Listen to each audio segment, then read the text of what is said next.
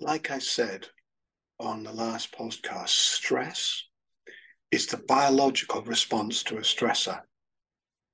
And a stressor is anything that challenges you sufficiently to make you consciously or unconsciously question your resource level and to feel threatened by the demand on you. That's what it is. And like I said last time, stressors are not going away. They are not going away.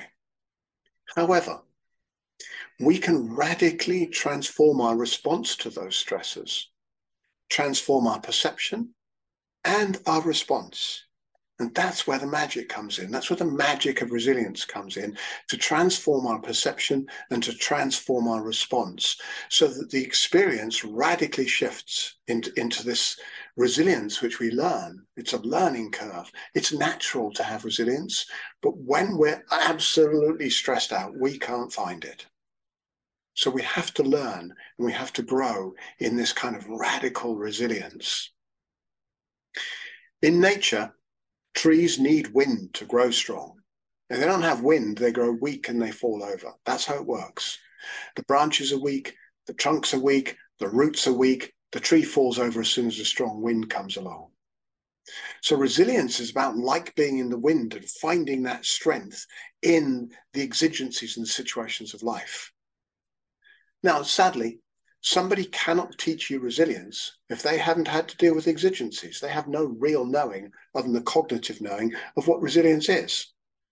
So, you know, teachers of resilience have to have had situations, exigencies, demands on them where they have learned to be resilient.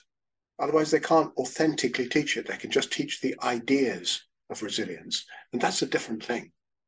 Now, bones in a body, all the bones in your body are sculpted by movement, depending on how you move and what you do. The pull of the muscles and the tendons, the fascial web of, mu- of muscle and tendon, all of that pulling on the bones sculpts the bones and makes them strong.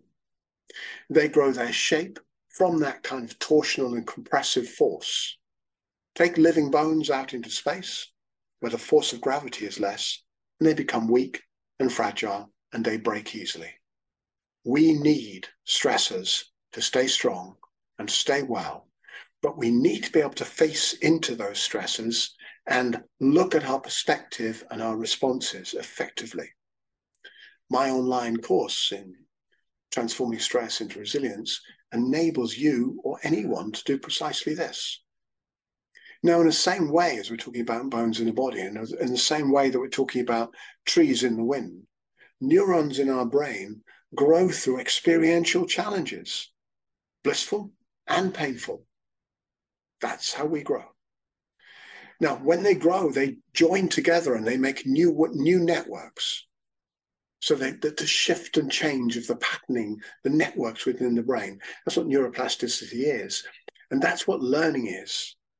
We're learning, you know, learning is a transformation from one pattern into another pattern, which is initially different. Maybe it may be confusing. It cannot immediately be, be grasped, but it's learning in process. As one of my teachers used to say, confusion is just learning in process. Now, radical resilience is about getting stronger and stronger and stronger not like a rigid thing. We're not talking about rigidity. When I'm saying strong, I'm not talking rigidity. I'm talking responsivity. I'm talking creativity. I'm talking playfulness. I'm talking engagement, not withdrawal into a rigid place of kind of defense. That's not what we're talking about, just to be absolutely clear.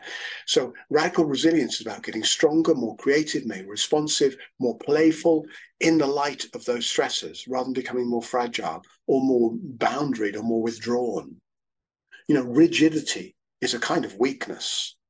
Rigidity is like weakness on the inside with a solid structure on the outside that will crack and break. It's not strong.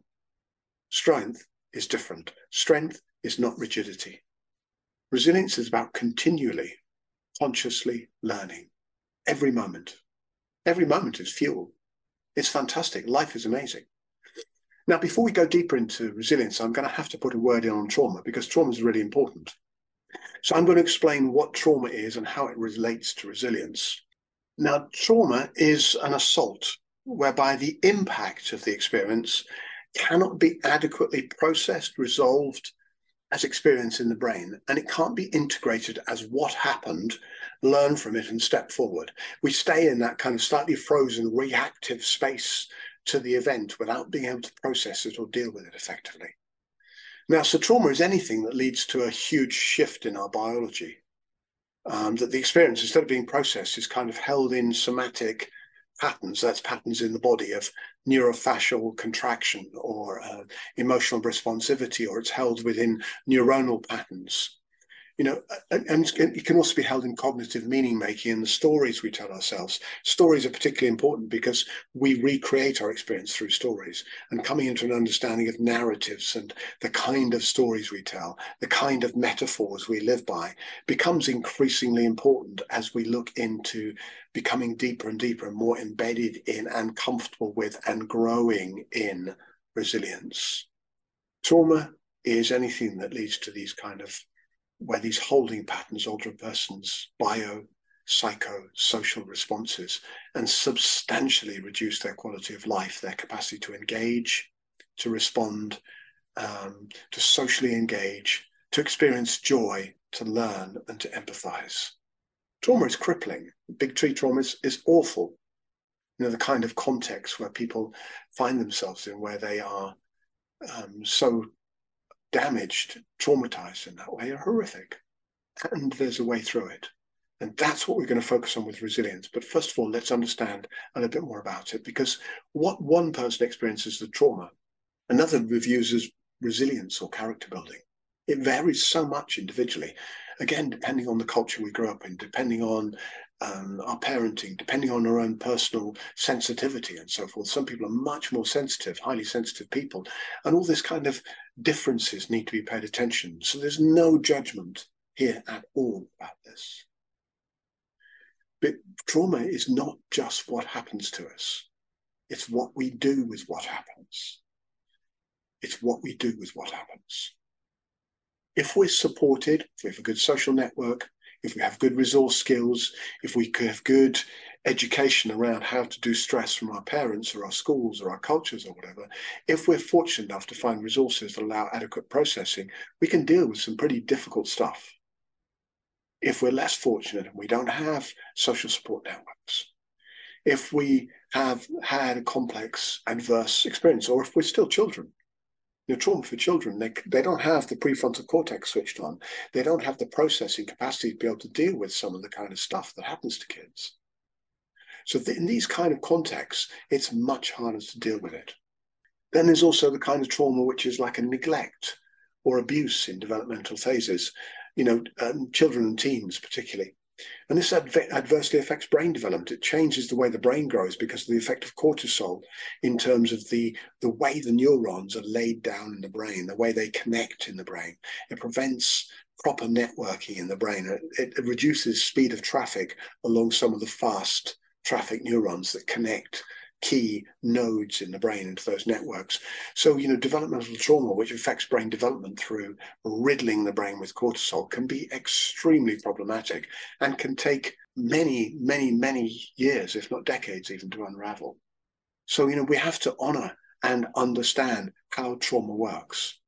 Trauma that occurred in pre verbal phases, that's before we learn to talk, before we learn languaging. So it's, it's kind of held somatically and it affects the function of the body.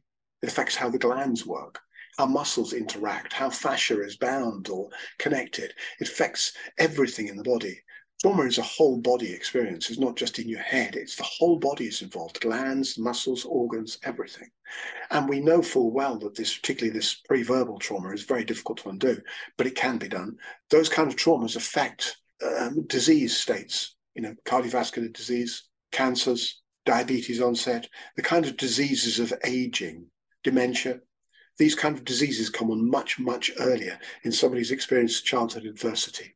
And again, that pre-verbal stage is much harder to undo because we haven't got the we can't we can feel it, we can feel something, we can feel a blockage. It's kind of like an empty stuck or a numb feeling, but we can't language it. So we need strategies. And one of the beauties of breath work is that we have strategies where we can get into that stuff and start to move things. So with with this kind of body holding trauma patterns, which could be a collapse, a contraction, it could be a freezing, it could be a blocking, and all of this affects breathing muscles. These kind of holding patterns and defensive armoring can be so problematic. It's a whole body mind experience. Now, trauma has become such a buzzword. It's it, it's literally becoming a huge business, and there are so many people selling um, trauma liberation strategies and this kind of thing. And of course, you know, I am also in the business of helping people to liberate themselves from trauma. I want the world to be a place where people can free themselves from trauma. And so my work is very much also around helping people to do this in a powerful way, in a good way, in a strong way. And also ultimately helping to create a world where childhood adversity, the complex, abusive, neglectful childhood experiences that occur do not happen with anything like the regularity they do. And when we can resolve this kind of childhood adversity, we will save money as cultures and time and lives in terms of uh, social services provision, in terms of criminal justice system, in terms of education, in terms of healthcare, because all these things affect, you know, lead to an early onset of those diseases we were talking about. So the more we can deal with childhood adversity, the better. There was some maths done in the States, I can't remember who said this, but every one pound spelt, spent in um, you know developmental care, young people and teenagers, every pound spent there is worth thousands of pounds spent later in criminal justice system, in social services, in the education system, in the healthcare system, because of the consequence of that rippling through time and everything that then impacts. So working with this kind of work with young people is profoundly beneficial and enabling people to develop the skills early on of working with stressors, working with resilience, understanding how their brain works, understanding how breath can impact psychological states and cultivate states of well-being. All this is increasingly going to become important. And again, for many reasons, uh, including the fact that, you know, evolutionarily, we are 10,000 years behind the cultures we've created, and we are advancing technologically at a breakneck speed. So, learning to navigate the nervous systems, you know, our own central nervous system, our own responses, our own emotional intelligence, our own cognitive patterning, all those things are going to become absolutely essential as we go into the future. This is where the edge is. And the kind of courses we're doing at Embody are very much built around this kind of future proofing, future proofing your biology, future proofing your nervous system. Going back to trauma a moment, trauma is endemic. It's endemic in our culture you know, it's transgenerational trauma. And when we, you know, again, we could do a whole a whole podcast on transgenerational trauma and looking at that. And maybe I will do at some point. But we've got the transgenerational trauma. We've got the developmental trauma, which happens in childhood adversity. We've got the adult ex- experiences, complex adult experiences. And all of those kind of experiences where our boundaries were transcended without consent um, can lead to problematic outcomes and an inability to effectively deal with stressors. Working with liberation from trauma, we're working at clarifying, resolving, and then integrating those experiences to help people to live a more optimal life. And that is a life of resilience, a life of being able to deal with and work with whatever happens. It's all workable. I was reading a fabulous book by Dr. Peter Attia, one of his new book, he was talking about a gentleman who jumped off a bridge in a suicidal moment. And after he jumped, he realized that it was all workable. He could have worked it all out. Fortunately, he survived and he had the opportunity to do that, but he'd already jumped. Now, the thing is, we want to be able to find out that it's all workable. You know, we can work with it. We can, we, you know, there are tools available. There are people who can help to be able to create these lives. And at the moment, we have people in massive overwhelm I think the NHS stats are somewhere in, in the UK, something like around more than 70% of the population are in high levels of stress or overwhelm on a daily basis. You know, all the stuff going on. We have our young people where over 50% of the population are working with and struggling with mental health problems. We have created this culture. We can create something else. And one of the beauties of the meta disciplines, the embodied meta disciplines we're working with, and similar kinds of work, is that we're very much looking to create a culture where the neurobiology and how we do trauma, how we do stress, how we do resilience is all taken into account and worked with as part of the culture, not just dominated for the purpose of creating more profit. Like I said, trauma's become a buzzword. Like I said, it's becoming a huge business. You know, the idea that if you have a belly button, you have trauma is probably accurate to a degree. There's different degrees, of course. But also this kind of, you know, trauma-informed world, if it becomes too sensitized, it has the tendency to dilute the meaning of the word to the degree that everything is traumatic. And that oversensitization doesn't lead to a healthy understanding of how to build resilience in the way that it could. So we've got to keep in balance this sensitivity and this trauma informed understanding really powerfully, and also seek to find this resolution and this emancipation from that. So there's a clear outcome, which is not living in a traumatized state, but lead, leading ourselves to a state of liberation and liberating ourselves from the trauma led lifestyle and creating this optimized state of resilience for ourselves and the people we love and care about. And that's really important. Now, Gabor Mate uses the word trauma to describe an inner injury, a lasting rupture or split within the self. It's the kind of experience that leaves a raw scar that can be triggered and take on a life of its own, manifesting reaction, reactive behavior, manifesting acting out unresolved emotions, manifesting creating drama in the world, manifesting destroying relationships, and leading to somatic and cognitive narratives of tragedy, blame, shame, unworthiness and unlovability. Shame is a trauma response. The feeling of unworthiness is a trauma response. The feeling of unlovability is a trauma response. And the more we have those feelings coursing through our life, bubbling up often from those pre-verbal stages, you know, it's going to be so, so, so much harder to deal with stressors. This is why I'm talking about trauma here, because it ties in with stress management. You know, it's so much harder to do it. Peter Levine describes trauma as the most avoided, ignored, belittled, denied, misunderstood, an untreated cause of human suffering. Fair comment, I think. You know, what Gabor Mate calls lowercase little t trauma. You've got big T trauma, we've talked about, you've got little t trauma as well. I can't do a little t, it's that kind of shape. Yeah.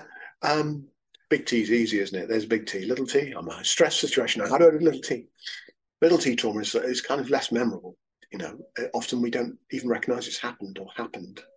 Um, but it's an extremely prevalent quality of dismissive, demeaning, um, verbally abusive, shaming, bullying, you know, continual gentle bullying, maybe by parents, maybe by teachers, maybe by significant people in our lives. But it leads to those kind of suboptimal views of who we are, that we're unworthy, we're unlovable, we're not up to it, we can't handle it. And you can see how those kind of feelings will lead to a response, especially when we're tired, lead to a response where we can't handle the challenges of life. And then the stress response kicks in, and that ongoing stress response then builds up. And it's a question of then what do we do with that? How do we manage it?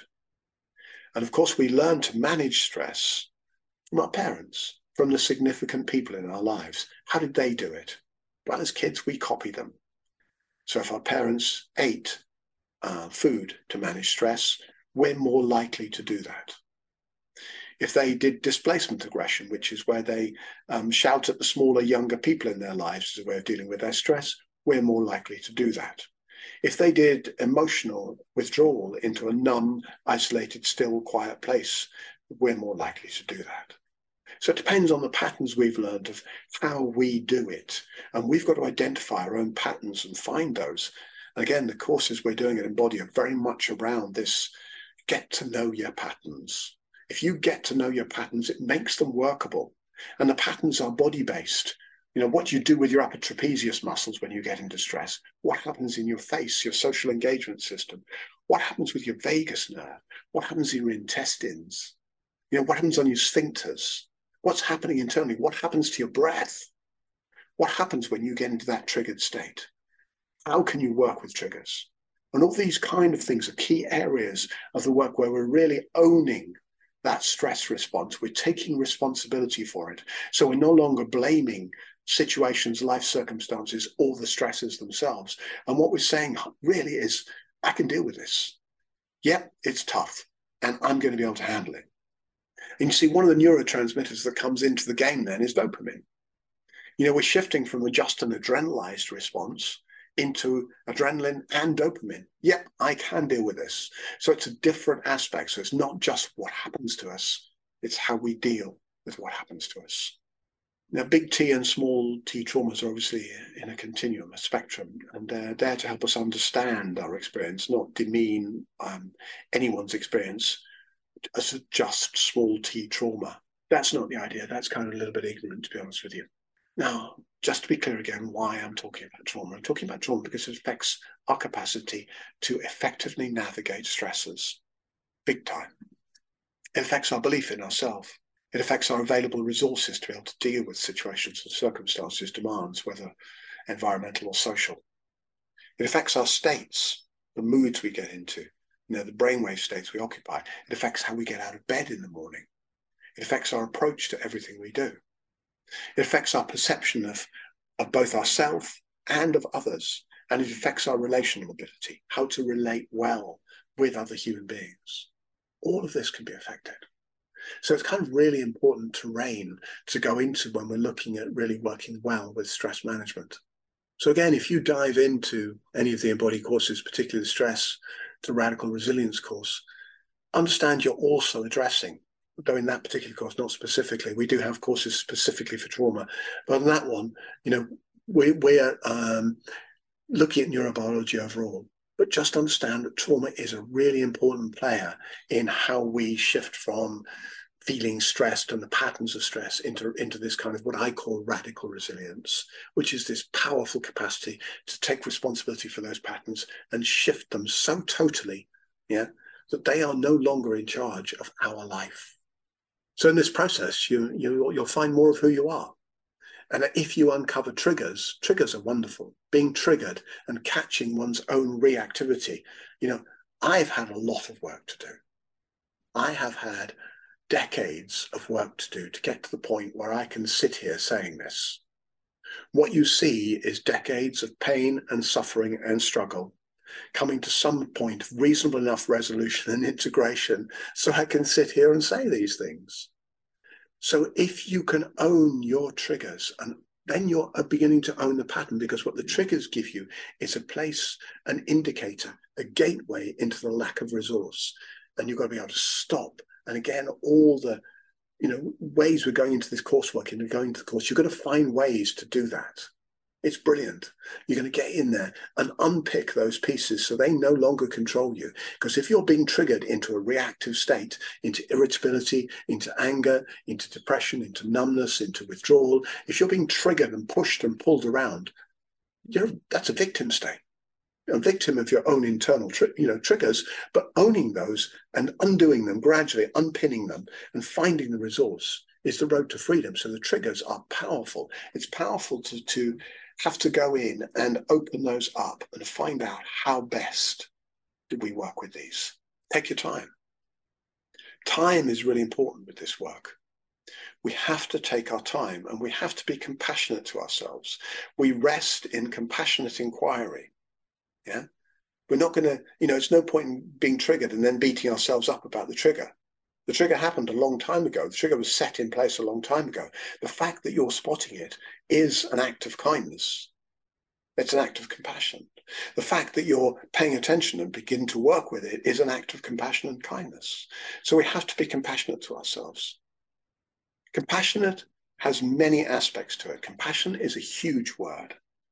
And it covers things like discipline. Discipline is compassion as far as I'm concerned. Because discipline, in discipline, you find awareness. And if you're finding awareness, you're finding the capacity to be able to catch and radically resolve triggers, rapidly resolve triggers. So awareness is key. With trauma, with poor um, management strategies around stress, we learn to be inauthentic. We can't be fully ourselves. So awareness, authenticity and finding the capacity to be responsible, that's agency, responsible, are all keys to undoing trauma and also keys, therefore, to building radical resilience. Now, I'll just say again stress is where any demand on the system either exceeds resources to meet it or importantly, it's perceived to exceed, exceed resources to meet it.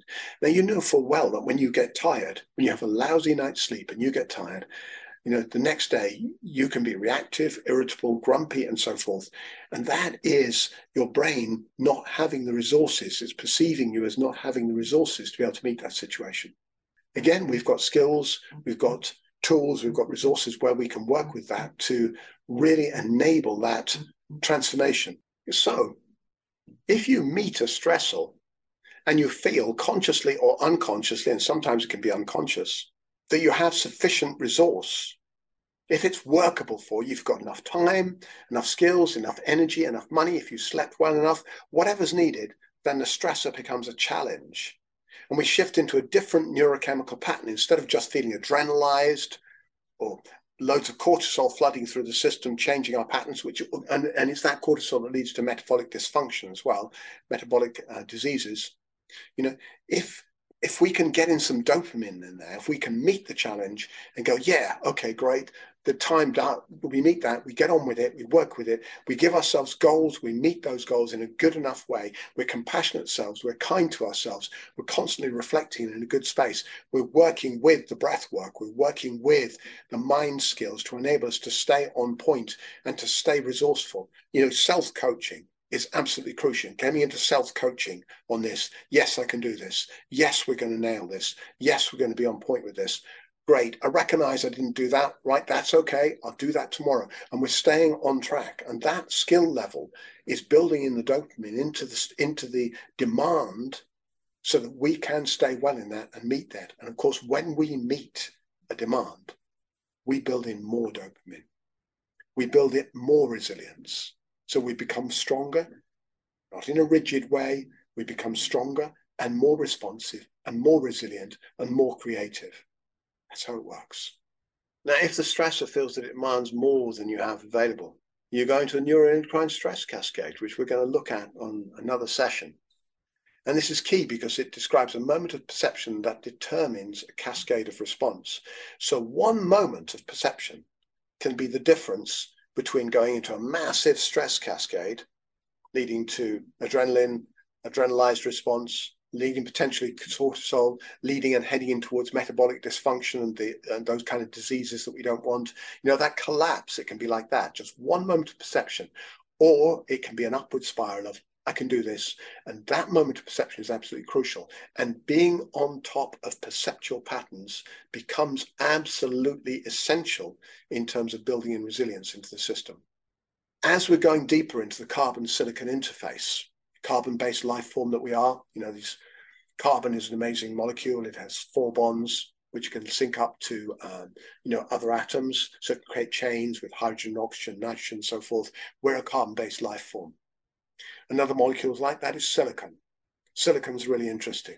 And of course, the silicon AI that we're cultivating, the artificial intelligence, this interface that we're communicating and working with now at this evolutionary edge is the carbon silicon interface. And I'm doing it right now. Here I am on the screen. We're doing visual interface. We're doing tactile interface with keyboards or with touch screens. We're doing audio interface. We've got a lot of different interfaces at a sensory levels with silicon intelligence. Not that it's fully intelligent yet, but it's slowly happening. Well, actually, it's quickly happening.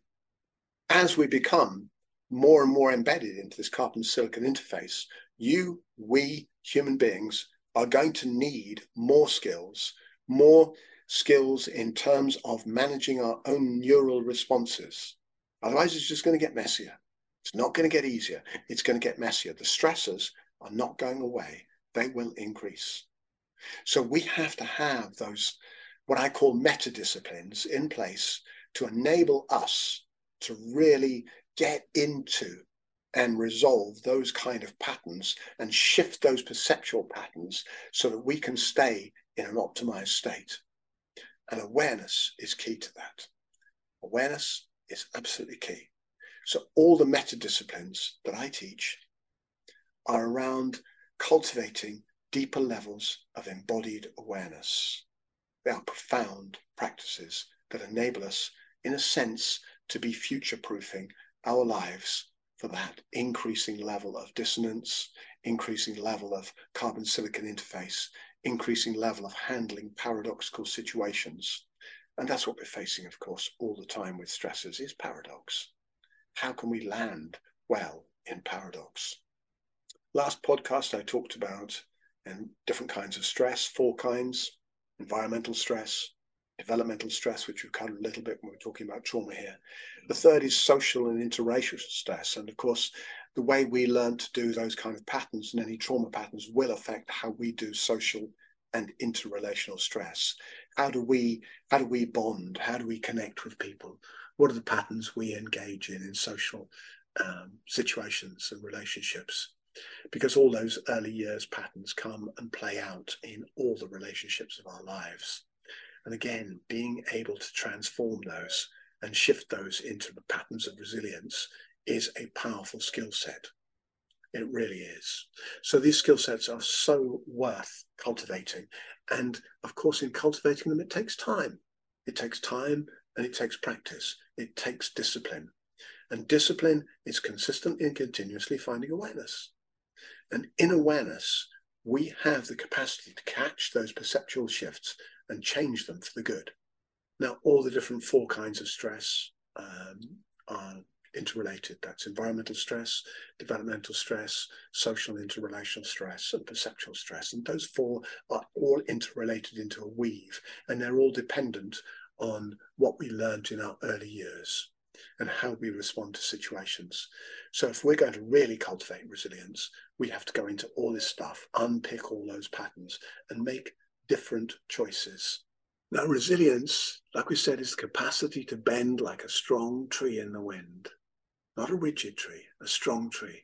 It's the ability to respond, the ability to be creative in response, the ability to find workability in everything.